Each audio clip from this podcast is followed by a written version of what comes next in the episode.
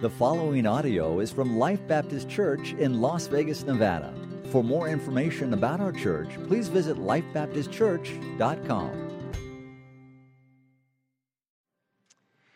So today marks the 36th message that I have preached out of the Gospel of John.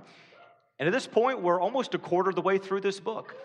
So, based on that pace, another 122 messages, and we'll finish this thing right up. Now, um, along the way, I have shared that the goal of John is to introduce Jesus to a skeptical and an unbelieving world. And he doesn't want them to just know about Jesus, but rather he wants people to believe that Jesus is the Christ, the Son of God, and that in believing they may have life in his name. Chapter 20, verse 31. So, this is an entire book about belief. And in order to convey that message, John consistently uses the verbiage of a courtroom. He talks about witnesses and testimony, evidence, truth, claims, and verification. So everything is carefully written, everything is strategically outlined, and everything is logically presented to people who are intellectually honest but still do not yet believe. Now, you're going to understand by the end of the message why I say intellectually honest. That's also what next week is going to be about as well. So, in the previous 35 messages, there have been four entire messages that I preach completely on an aspect of belief. Today is going to be number five. In each of the other four messages, it approached belief from a somewhat different angle. For example, in chapter one, John helped people to establish reliable criteria for their belief. And in order to do that, he's helping people ask questions like what is true? What is reliable? What is trustworthy? What is real? And in that section, we actually went through two messages where we saw that our belief is strengthened by the reliability of the evidence, the credibility of witnesses, and God's continual faithfulness over the course of our lives. In chapter three, John shared the benefits of belief and he also talked about the consequences of unbelief. And he stressed the dangers of people to put off or to delay thinking about and pondering the claims of Christ. And he tells us why. That is, all sinners are currently abiding under the wrath of God. We got into chapter four and we learned about saving faith in Christ. There's a lot of people who believe in the historical figure known as Jesus, that he was a great leader, a great teacher, a miracle worker. All of those things are correct. But that's not the same as believing in Jesus as Lord and Savior. So, in that particular message, we saw that there are three essential aspects of saving faith content, conviction, and trust resulting in reliance. In our final section in chapter 5, we're going to find that Jesus discusses in this section why people should believe, reasons for believing. And then he finishes up this section by sharing reasons for rejecting. And the reasons for rejecting him are not the normal ones that we might think about. So the final section of John 5 is going to end strong. Let me tell you who this message is going to be specifically geared towards. For those of you who love to be able to share the gospel with friends and family and to live on mission with God, Jesus is about to load your evangelistic wagon here. For those of you who love apologetics, you want to know how to defend the faith, Jesus is going to present a logical, rational, reasonable reason for people to believe. And for those of you who maybe you're still on the fence, that is, you've not yet believed in Christ, but you are interested in Christ, Jesus is going to answer many of the personal questions that people have. So there's a lot to get through this morning. I'm excited. I invite you to join me, John's Gospel, chapter number five. And I'm going to be speaking this morning on reasons for believing. Reasons for believing. So, this morning, instead of us reading the entire text, I'm going to pray and then we're going to read the different sections as we work our way through. So, let's, let's pray at this time. Heavenly Father, we ask this morning, as we get into this final section in chapter 5, that you would give us incredible clarity as we go through. May we pull from the pages what you have placed in them. In Jesus' name, amen. So let's take just a moment to regain perspective of the entire chapter. The chapter began with Jesus walking into a pagan sanitarium and healing a man who had been ill for 38 years.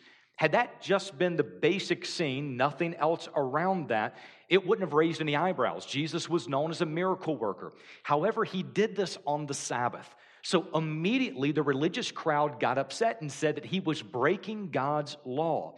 They were so upset that verse number 16 says, For this reason, the Jews, speaking of the religious leaders of Judaism, were persecuting Jesus because he was doing these things on the Sabbath.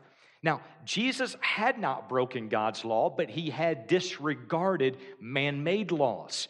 The next thing that Jesus says took the religious crowd over the, over the top. Now, it's kind of interesting. We think about Jesus being this meek, mild, calm, quiet, loving, gracious man, and he was all of those things, but he was also willing to step into a fight when he needed to step into a fight. So, in this, his next statement made him irate. Here's what he said in verse number 17 My Father is working until now, and I myself am working. Now, if you're thinking that doesn't sound like fighting words to me at all, it's because of how they understood his meaning to be. Here's their response in verse 18 For this reason, therefore, the Jews were seeking all the more to kill him. It goes from persecuting him to desiring to kill him because he was not only breaking the Sabbath, but was also calling God his own Father, making himself equal with God. The religious leaders accurately understood exactly what Jesus was saying. He was claiming to have a special relationship with God the Father, and he was claiming equality with God. So, from verse 17 all the way through the end of the chapter, Jesus reveals more of his unique relationship with the Father and more of his equality with the Father. He makes it clear that he's doing the work of the Father, so to reject him is to reject the Father. And everything that Jesus is saying is intended to bring people to a crossroads of belief. He is bold on purpose, he is assertive on purpose. He is making claims that people are going to have to step back and say, Whoa, whoa, whoa, whoa. Did you really mean what you just said? He did this on purpose so that not only the original crowd, but everyone who has read this since then will have to answer questions like this Is Jesus God? Is Jesus speaking the truth? Is Jesus acting in harmony with the will of the Father? And the reason we need to ask those questions is because what we believe about those things matters. What we believe about those things impacts our soul. What we believe about those things impacts our life today as well as through eternity. So, all of that being said, I want us to now read verse number 30. And let me say this because I'm going in and out of a lot of these sections, I have not put any of these verses on the screen. So you're either going to have to just listen to me this morning or you're going to have to pull out your Bible and read along with me. I promise we'll be able to make it through here. So look at verse number 30. Jesus said, I can do nothing on my own initiative. As I hear, I judge, and my judgment is just, because I do not seek my own will, but the will of him who sent me. Now, verse 30 summarizes Jesus' claims to be equal with the Father, a claim that he has now been asserting from verses 19 through 29. Contrary to the opponent's accusations, he was not acting on his own initiative when he healed the man who had been sick for 38 years, but rather he was acting in harmony with the will of God the Father. Therefore, to accuse him of wrongdoing essentially is to accuse the Father of wrongdoing. Now, since the immediate context involves Jesus' role as judge, he used judgment as an illustration of his equality in that verse. He says, As I hear, I judge, and my judgment is just, because I do not seek my own will, but the will of him who sent me. Let's read now verse number 31. If I alone testify about myself, my testimony is not true.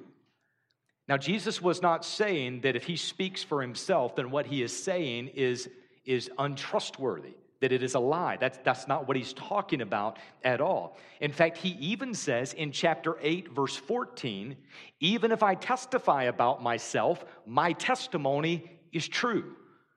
So, why does it seem like he's contradicting that in this section? Well, the issue is not about the truthfulness of his testimony. The issue uh, was about whether or not his opponents would believe what he had to say. Because under Jewish law, the self testimony of any person was not to be accepted without two or three witnesses who would verify those same claims. So, knowing that aspect of Jewish culture clears up any perceived contradiction between chapter 5 and chapter 8. The statement in chapter 5 is based on legal grounds. The statement in chapter 8 is based on personal knowledge. Now, since the religious leaders would not accept his self testimony as being true, he now offers four witnesses to testify on his behalf.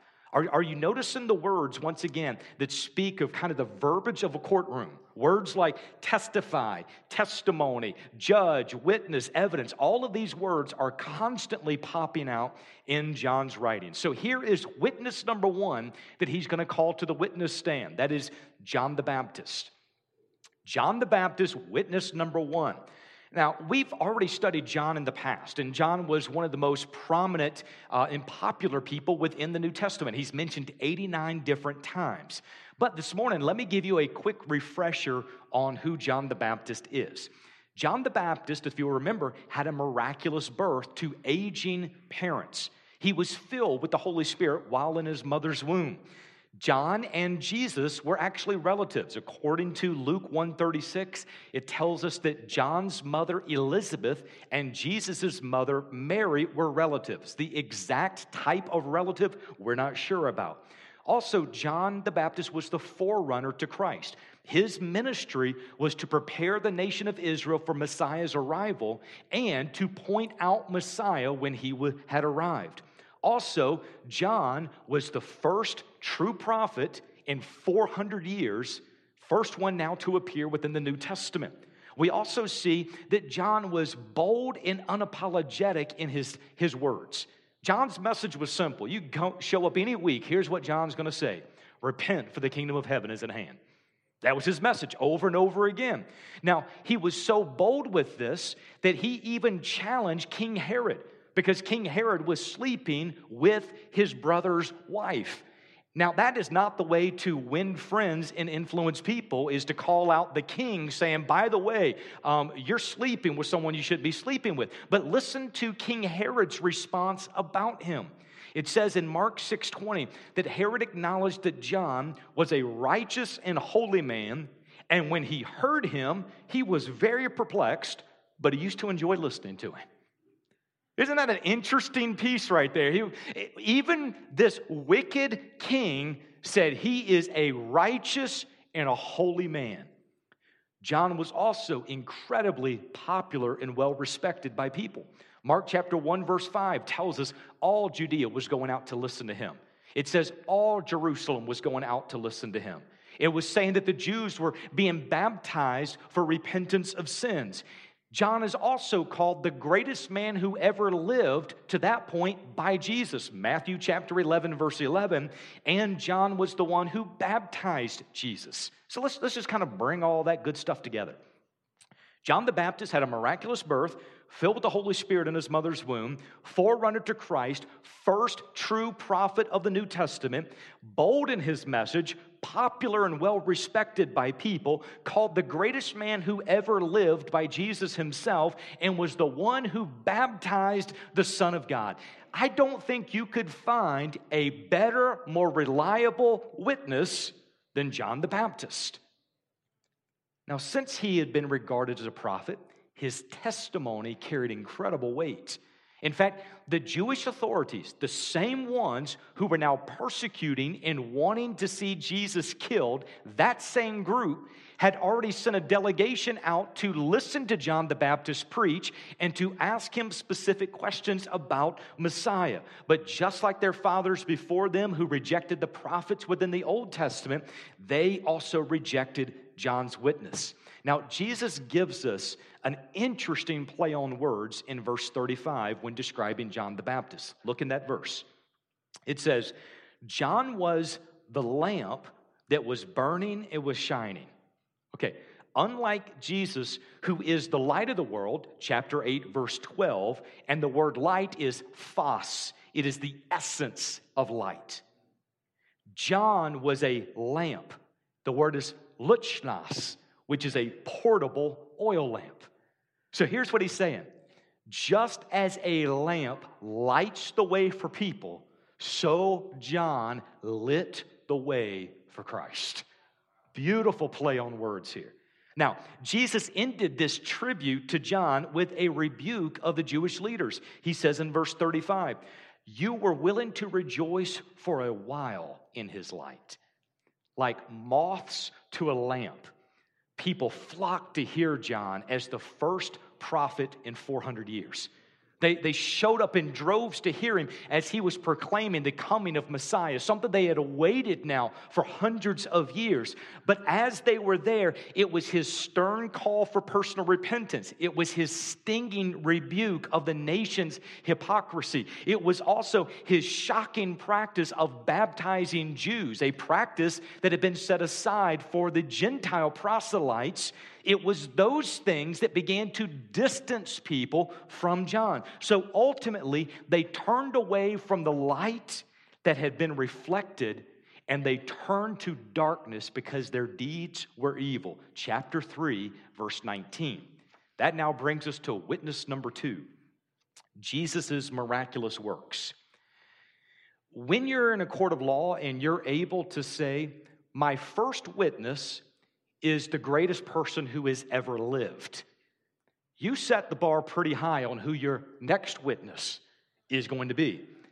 And in this situation, the more convincing witness, even than John's testimony, was the signs that Jesus had performed. Acts chapter 2, verse 22.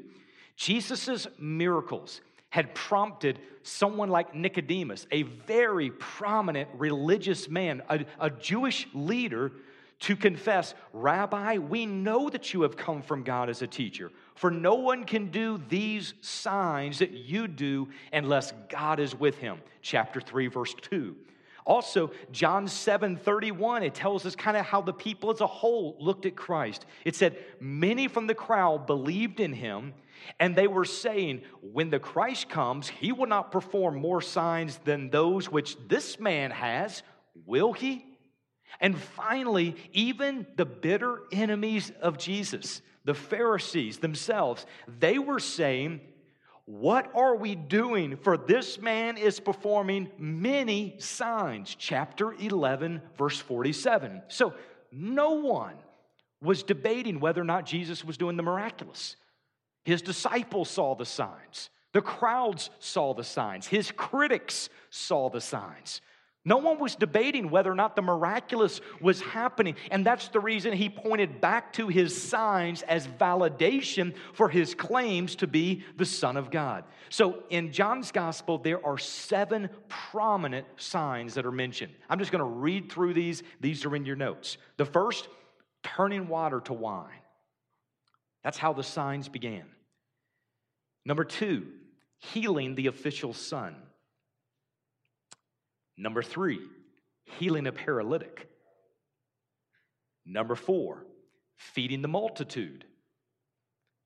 Number five, walking on water. I'm going to tell you, that's an attention getter of a sign right there. Number six, curing the blind man. And number seven, raising Lazarus from the dead.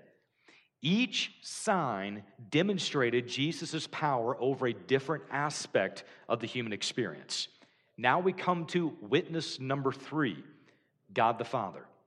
So let's read verse 32. Some of you might have thought I skipped verse 32. I didn't, it's just in a different section. So let's go back and read verse 32 right now.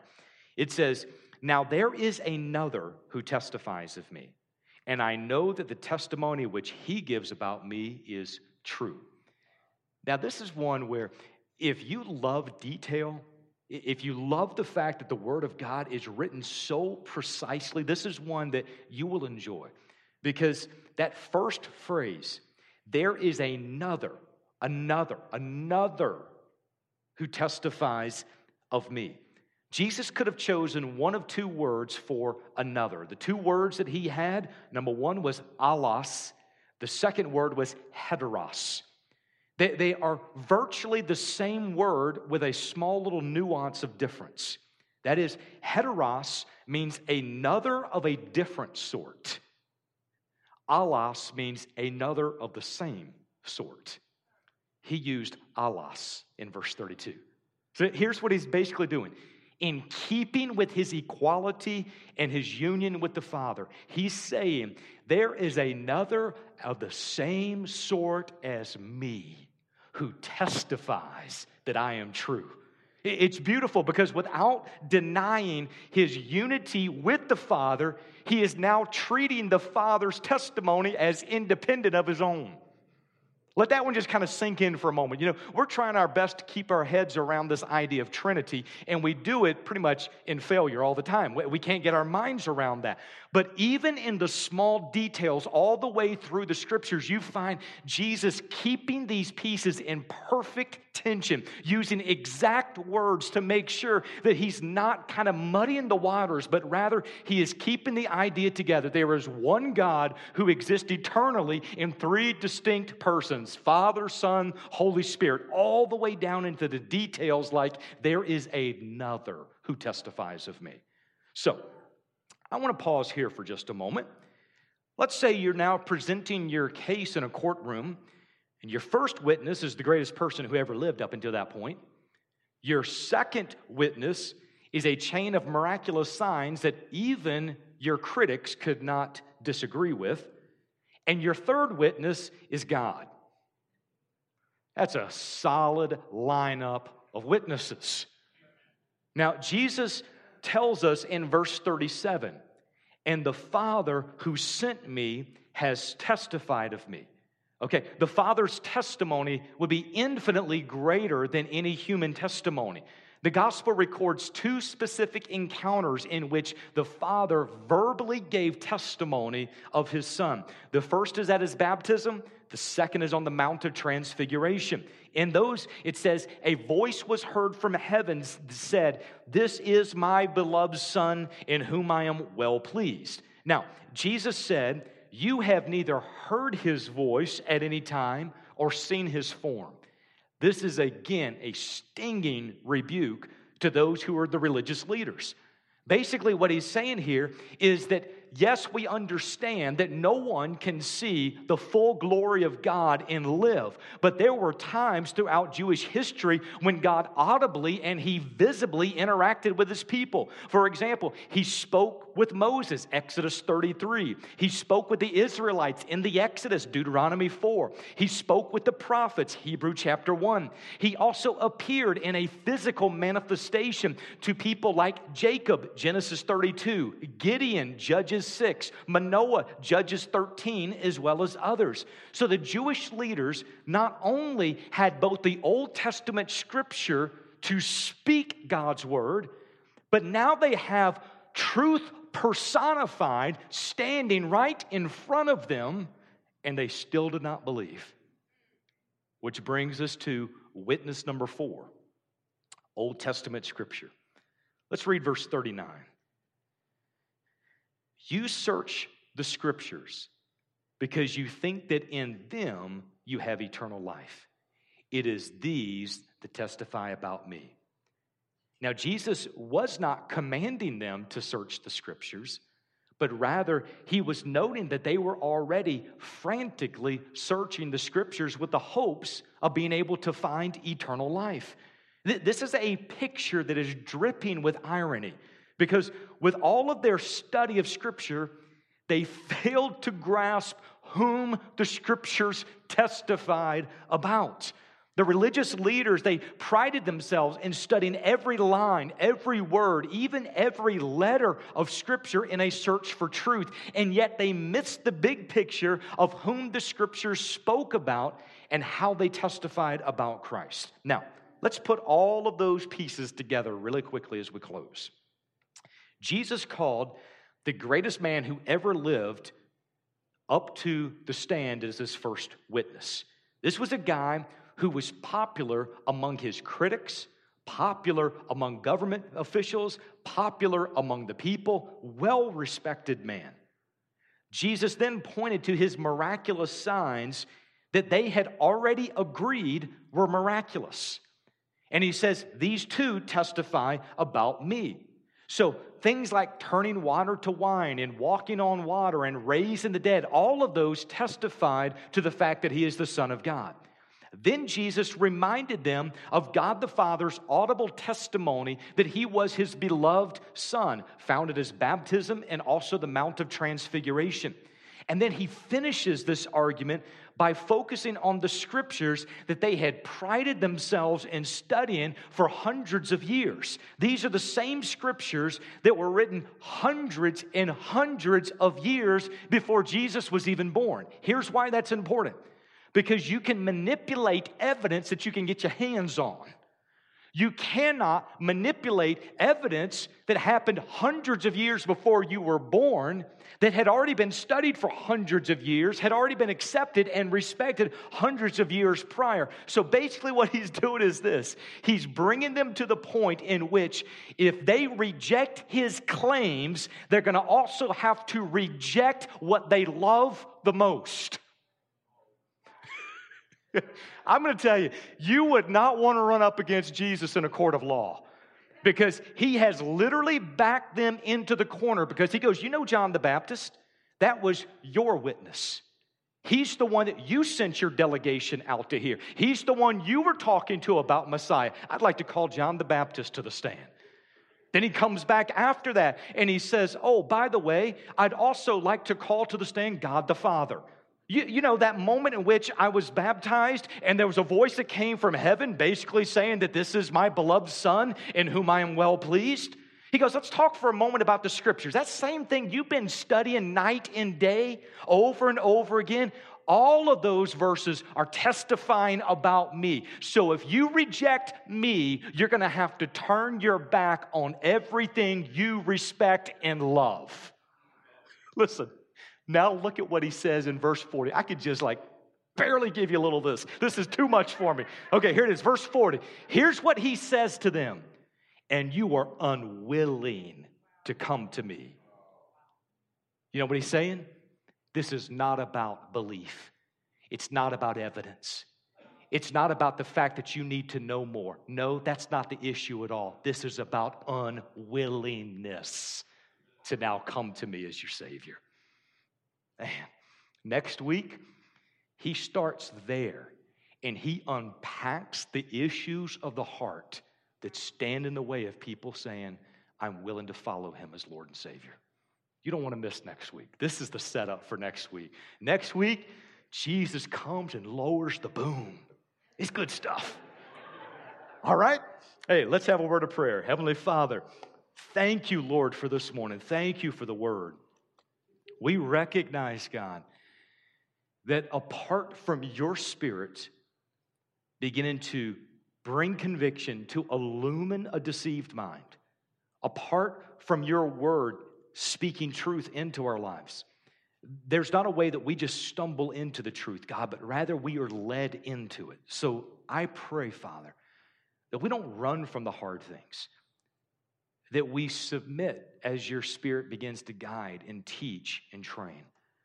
I pray, Lord, that those who are in the room right now, and maybe their faith has been shaken in some different ways, God, I pray that you would breathe new life into them today. I pray, Lord, that you would help them to be able to see that theirs is not a faith of wishes and want tos, of hunches and good feelings. Theirs is a faith of substance of evidence, a faith that is based on logic and reason, a faith in which they don't have to be afraid of. It's a faith in which they can grow in more and more. God, strengthen our faith. In Jesus' name, amen.